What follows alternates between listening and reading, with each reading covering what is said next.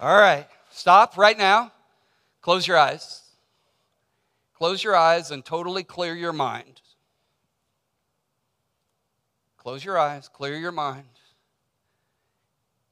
What is the first thing that you thought of once you cleared your mind? Was it worship? Was it worry? Was it something that happened before you came to church? Was it a negative thought? Was it a positive thought? Was it a selfish thought? Was it a thought of others? You can open up your eyes. What I want you to get from this simple exercise as we conclude this craft series, and, and we've been talking about this craft series in the month of August, that what makes craft unique or distinctive is that it's specialized. And it's something that causes people to go out of their way for it. And, and, and so, so when we start thinking about this simple exercise, that we have to realize that not all our thoughts are pure thoughts, and not all our thoughts are God thoughts, and not all our thoughts are bad thoughts. But the Bible does say that we are accountable for every thought that we have. The Bible says that we can take every thought captive and bring it under subjection to the Word of God. So, Matthew chapter 22, verse 37 said, Jesus replied, You must love the Lord your God with all your heart and all your soul and all your mind. Everybody say mind. And then we go over and we pick up the same verse, it's a little bit different in Mark chapter 12. It said, And you must love the Lord your God with all your heart, all your soul, all your mind. And then Mark adds another aspect to it, to all your strength. Well, let's pray. Father God, we just pray right now. We ask you, Holy Spirit, to teach us, to teach us that we need to love God with all our heart, soul, mind, and strength. And then, Lord, we can love others as ourselves. Father, maybe that's what it is about a, being a craft Christian that that after we love God and, and we love ourselves, Father, that we'll be able to see the someone out of the everyone, Father. And Lord, we thank you for all the incredible blessings that you've been pouring out upon our church, Father. And we believe it's because we put you first. And despite those things and the battles, Lord, it's through that persecution that our faith really arises and it stands out. And so, Lord, as we close this series down today, Lord, let each one of us desire to seek you first, Matthew 6:33. Then you'll add all those other things unto us. But Father, we need to seek you with our whole heart, our whole mind, our whole strength. And that's really what's being a craft Christian is all about. Not part-time, but full-time. In Jesus' name. Amen. So how do you love God with all your mind? As verse 30 says. How do you love God with all your mind? And it must be obvious that that it's about our thoughts that run through our mind, that, that all those thoughts, I was reading a study, it said in 2020 that we have over 6,000 thoughts a day as a human being. And at most basic, to love God with all your mind is to know that God's thoughts are thoughts of love towards you. If you're going to love God with all your mind, you got to understand that no matter who you are, what your background is, what you've experienced in life, is that God's thoughts towards you are thoughts of love. And then you have to decide that your thoughts will be thoughts of love towards God. Turning your thoughts to God is easy to understand, but difficult to do. Turning your thoughts to God is easy to understand. Yeah, I just need to think and I can do. Why is it so hard to do? Because there is so much worry in the world. There is so much distractions in the world. There is so much temptations and turmoil and chaos in the world. Or as Jen said, there's so much brokenness in the world. And most of us know the frustration when we've tried to turn our thoughts to God but we've ended up worried and with wasted thoughts instead of what we tried to get where we are going. So the question is how do we turn our mind to God? Where do we start? Vic, what can I do to make a difference in the way that I think? Because the way that you think is the key to becoming a craft Christian. To love God with all your mind, you've got to first put God's words into your mind. You've got to put God's words into your mind. If your mind is only filled with your thoughts or the thoughts of others, You're going to be frustrated when trying to have worshipful thoughts. Then you'll let your mind drift towards anxious thoughts and, and selfish thoughts. And the truth of the Word of God, it has the ability to the power to change the channel. Everybody say channel.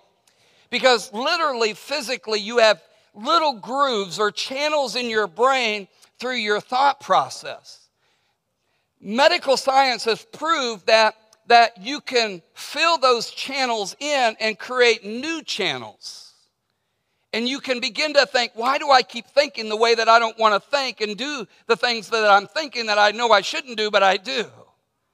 Because you haven't filled the way of the world's grooves in and you haven't allowed new grooves to be filled, formed by the Word of God. And one of the most powerful verses in the Bible of turning your thoughts into God thoughts is Philippians chapter 4, verse 8 and 9. It says, Now, dear brothers and sisters, one final thing. So he's like, This is important. Fix your thoughts. Fix your thoughts on what is true and honorable and right and pure, lovely and admirable. Think about things that are excellent and worthy of praise. Keep putting into practice all you've learned and received from me, everything you heard from me and saw me doing. Then the God of peace will be with you. I want to urge you to memorize that verse. Trish and I have it at a very prominent place in our house where we see it several times a day. It's above our toilet in the bathroom upstairs. Being a female, she may not see it because she faces the other way from the thing, but being a male, I see it all the time. And since memorizing that verse, I bring it to my mind literally thousands of times because when I'm faced with a temptation about my thoughts, because see, a, a, a, bad thought is not sin unless you continually dwell upon that thought, then it becomes sin. But since memorizing it, I've brought it to my mind thousands of times as a life as a believer because when temptation comes and we want to focus on selfishness or lust or pride or envy or ego or greed or whatever it is, I recall that verse to my mind. I remember Psalm 119, verse 11. If I hide your word in my heart, God, then I will not sin against you. Because, see, when it's in my heart, and it becomes the dominant force of my heart, eventually it comes to my mind. So if I have that thought that I shouldn't have, then I'm able to say, no, this is what I'm doing. And Philippians 4 8 says, think about such things. Or the version I read out of the, out of the New Living Translation is, fix your thoughts. And it's a reminder of an important truth that God holds us responsible for what we think. God holds us responsible for what we think. And I can make choices about what I think, and it can literally change the direction of my life.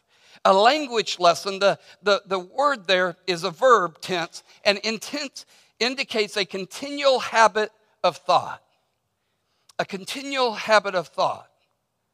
And I have to be intentional about making this thinking a part of my day. And the Bible verse, Paul gives us eight specific ways to think about here a blueprint or a direction in which our minds are to think. And then I learned to develop a habit and a discipline, and I turn my thoughts in the direction of Philippians chapter 4, verse 8. And once I get to that point, then I get the result of Philippians 4 9. Everybody say craft. See, being a craft Christian causes me to live in a peace that passes all understanding, despite the crazy, crazy, chaotic world that I live in. Whatever is true. In other words, I need to meditate on God's truth. True refers to things that won't let you down. True refers to things that, that, that you can depend on on life. And when you focus on those things that won't let you down, your anxiety level goes down. Verse 9, and the God of peace will be with you always. The love of God won't let you down, and that's a truth that's revolved, in the Bible. The second thing, it says, think on whatever is noble. In other words, appreciate God's worth. The idea behind the word noble in the Greek is that a noble person who is aware of the fact that God is always at work around them even if they can't see it and even if they can't feel it. That you are aware that no matter what is going on, that God is at work in the world around you and God is at work in your life.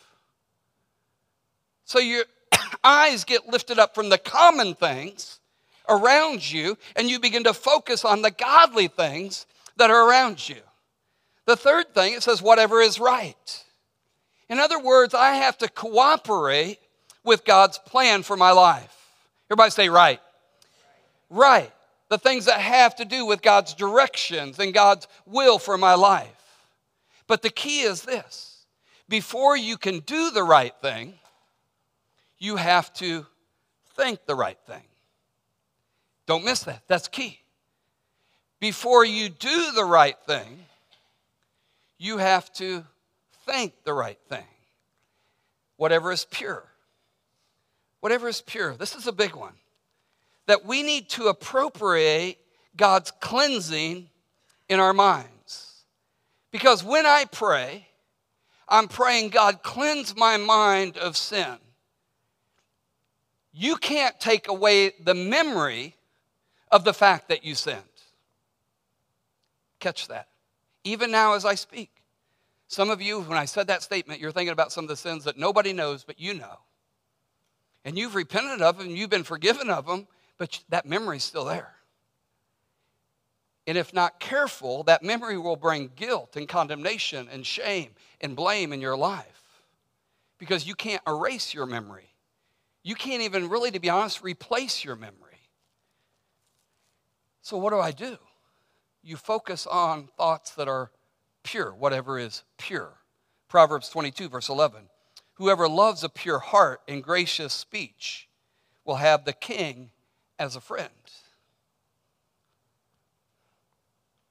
You have to learn to refocus your thoughts on thinking about the cross of Jesus, about the sacrifice that he made to offer you the gift of forgiveness and the God, the offer the gift of freedom from your yesterday and freedom from guilt and shame and blame. Everybody say craft. And seriously, folks, this stuff works. You've got to fill in the old grooves and start creating new grooves with the Word of God. That's why, that's why we encourage you to read the Word of God every day. That's why we encourage you to pray every day. The, the next thing is whatever is lovely. You need to learn to anticipate God's abundance. And it's interesting because the word lovely doesn't mean so much pretty as it does enjoyable. And I want you to understand that. We all love to enjoy things, we all love to be entertained. Amen? I mean, we, we enjoy that. And it may strange, sound strange because we think entertainment means sporting events and movies and TVs and plays and concerts and YouTube videos and devices. And, and, and there's nothing wrong with those, and they do entertain us. But couldn't the greatness and the abundance and the gifts of God entertain you in a totally different way? Couldn't the goodness and the greatness of God entertain you in a way that, that you couldn't think or imagine? I mean, when you start looking at the word of entertainment, the way that we look at entertainment is at the lowest form, but in sense of the word of God, it gets to the highest form. The sense of deeply enjoying something. This is the day the Lord has made. I will be glad and rejoice in it. Because if you cannot enjoy God with your mind, then you're never going to love God with all your mind. Most Christians are just Christians because they often fail to realize this truth. And we stay carnal Christians and not craft Christians. Think about it. Whatever you're doing with your family, whatever you're doing at work, whatever you're doing on vacation or at your hobby, man, simply learn to enjoy the abundance and the goodness of God in your life. How many of us slow down and look at the blue sky and say, man, God is absolutely amazing how He created that? I thought about it yesterday. I was doing a wedding at four o'clock and it was extremely hot. And I looked up, I was like, God, come on. You got this humongous bunch of clouds. Can't you just cover that, that, that sun for about 20 minutes? And you know what? He covered the sun for 20 minutes, it dropped the temperature, he held off the rain for about an hour, and we had an amazing wedding. Amen. Come on. I mean, it's, have you ever sat back and just be entertained by the creativity of God? Trish and I, And, and I know it's getting old, and maybe to you all, but it's crazy. Every day at our house, we'll have five to 10 deer in our yard. Every day in our house, we look out our door and there's 50. I'm not lying. And it's not just like the gathering season, it's like all the time at our house. There's 50 to 100 deer across the street. I know it doesn't make my neighbor happy because he's tearing up the field, but we love him. And I got a, I got a beautiful buck. He's, we're praying the blood of Jesus. He's protected in Jesus' name. I'm praying, I'm serious. If you shoot him, you're cursed in Jesus' name. but it's so, it's so amazing because, because Trish and I pull up in the yard and we'll get out of the cars. And if somebody else, else's car pulls up, they take off. But Trish and I's car, we pull up and they just stand there and look at us. And we look at them. And I'm like, wow, God's amazing. Whatever is admirable communicate God's encouragement. The idea of the word admirable is something that you admire in others' worth. If you're going to love God with your thoughts, then you have to love people He made the same way. Loving God with all your mind involves looking for the best in others and telling them that. That's why small groups are so key, because it's that opportunity to, to tell them that. If anything is excellent, be motivated by God's greatness. Let your day be driven moment by moment by thinking about the greatness of God because there are a lot of short term motivations in life like selfishness and greed and envy and fear and worry and pride. But find motivation in life for God's greatness, the motivation that'll last for eternity, which is the fruit of the Spirit. And, and think about those. And then I love this one. It says, if anything is praiseworthy, celebrate God's goodness. Celebrate in your thoughts what God is doing and the evidence of His his goodness that is all around you. Think about something that is, is worth celebrating. And man, just take your natural life with your mind and have a little bit of praise break.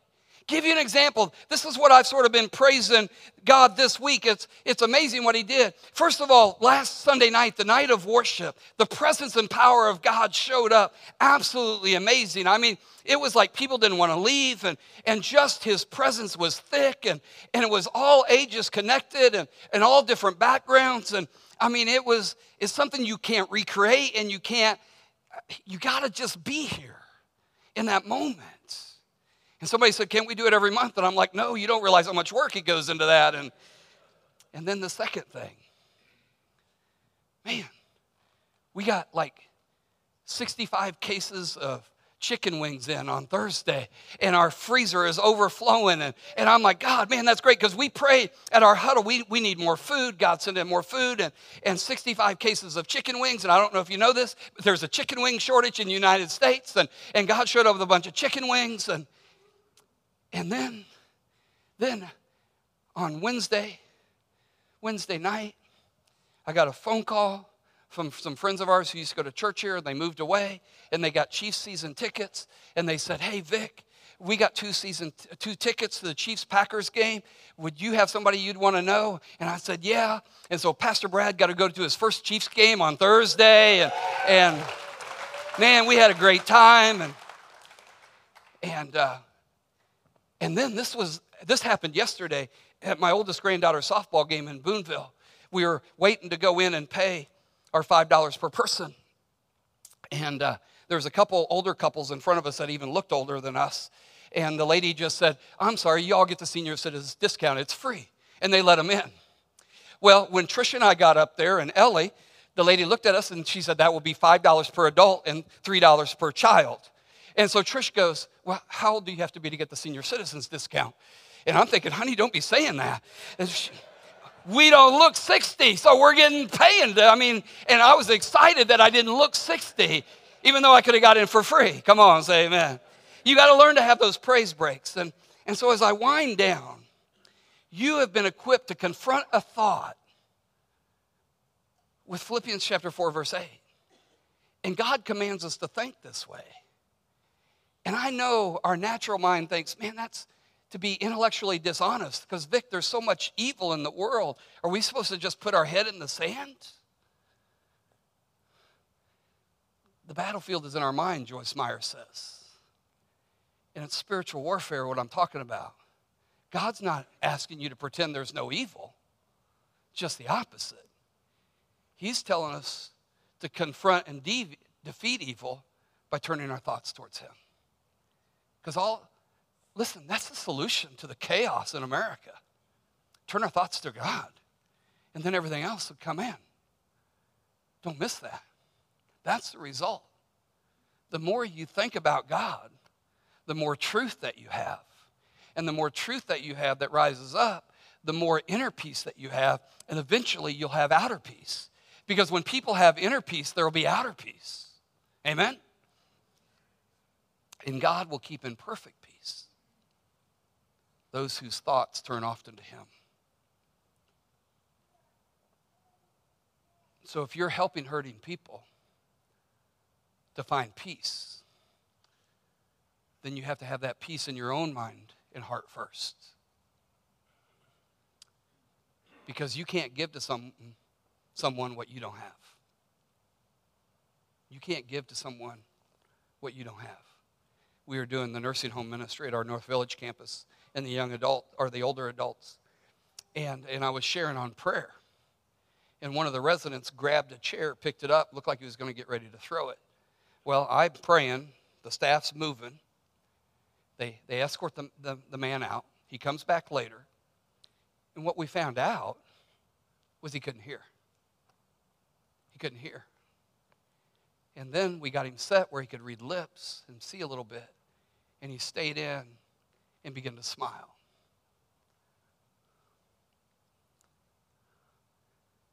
Loving God with all your strength, all your soul, and all your minds. Your strength is where your inner thoughts and feelings begin to touch the outer world. It's where you actually begin to do something with your thoughts and your feelings. So three truths. I'm going to close with this. We're going to, and we're going to baptize in a minute. We got a bat, one baptism at nine o'clock. We got four this afternoon, or excuse me, four at eleven o'clock service. So really excited. But three truths. Truth number one: to love God with all your strength you must have complete confidence that God can do absolutely anything. I tell you the truth anyone who has faith in me will do what I have been doing and will even do greater things than these because I'm going to be with the Father, John 14, 12. In a couple of weeks, we're going to be starting our jail ministry campuses at Randolph County and Macon County. Every week, they're going to be joining us online. We're going to have a campus pastor in the jail. In a couple weeks after that, we're going to be baptizing in the jails, both jails. Come on, thank you, Jesus. We're excited about it. But they're going to just be a part. We take communion, they're going to take communion. We're doing that in the nursing homes and the young adults. The second truth you must be completely convinced that you can do absolutely nothing of ultimate or eternal significance without the power of Jesus Christ. John 15, 5. Apart from me, you can do nothing. And then the last thing, the last thing. Truth number three. You must trust God to turn your weaknesses into his strengths. When Paul faced his greatest weaknesses, he heard Jesus say, because it's in the red letters here. It's 2 Corinthians chapter 12, verse 9. Each time he said, My grace is all you need. My power works best in weakness. So now I am glad to boast about my weaknesses so that the power of Christ can work through me. That's why I take pleasure in my weaknesses and in the insults and hardships and persecutions and troubles that I suffer for Christ. For when I am weak, then I am strong.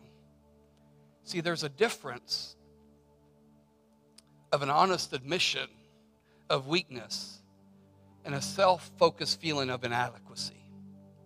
And it's far too easy because of personality and perspectives to go down the road of focusing on our inadequacies. And it's far too easy to focus on what God cannot do through us than to see a life that He can truly change through us. So, how do I deal with those feelings of inadequacy, Vic? You can try to overcome them by doing things that seem big enough to make you feel significant. You can attempt to erase by pretending those feelings just don't exist in your life.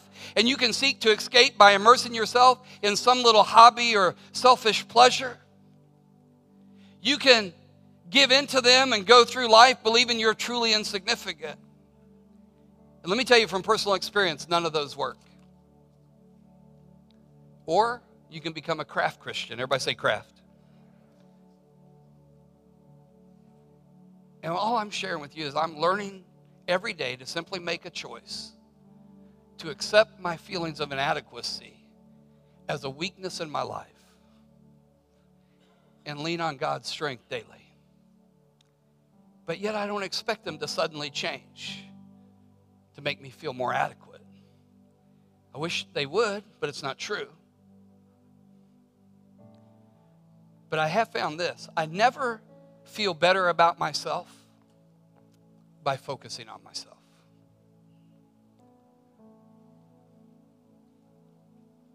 But I've learned and I'm crafting my relationship with Jesus because he's given me a charcuterie board of all these available things that I can do through him. And instead of focusing on my inadequacy, instead of fighting my inadequacies, I'm just simply choosing a God through Jesus Christ who's more adequate. Every head bowed, every eye closed. Ava, I'm going to ask you and your family to come on up. Come on up on this side to my right, your left.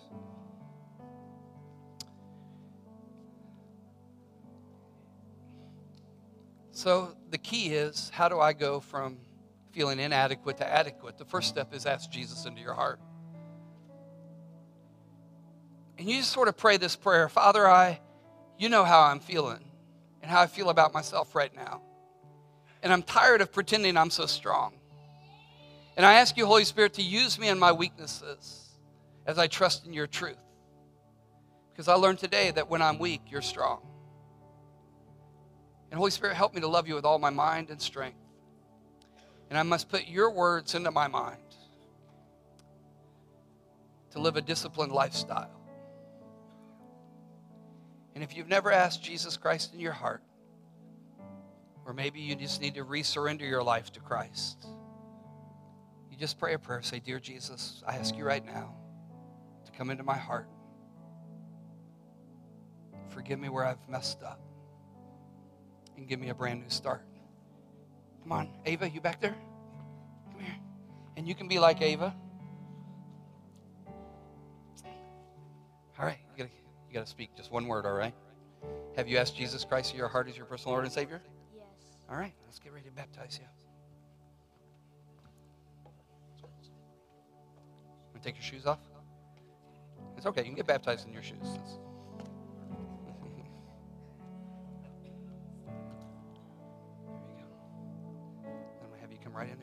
for me. I'm going to have you grab your nose. Put your hand right over my hand. Ava, I now baptize in the name of the Father, the Son, and the Holy Spirit. Congratulations. Proud of you. You got a towel?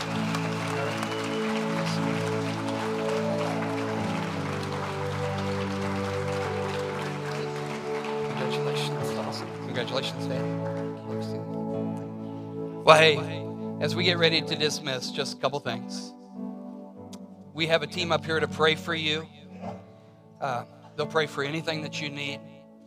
We're excited because I believe it's one of the greatest things that we can do is pray for you.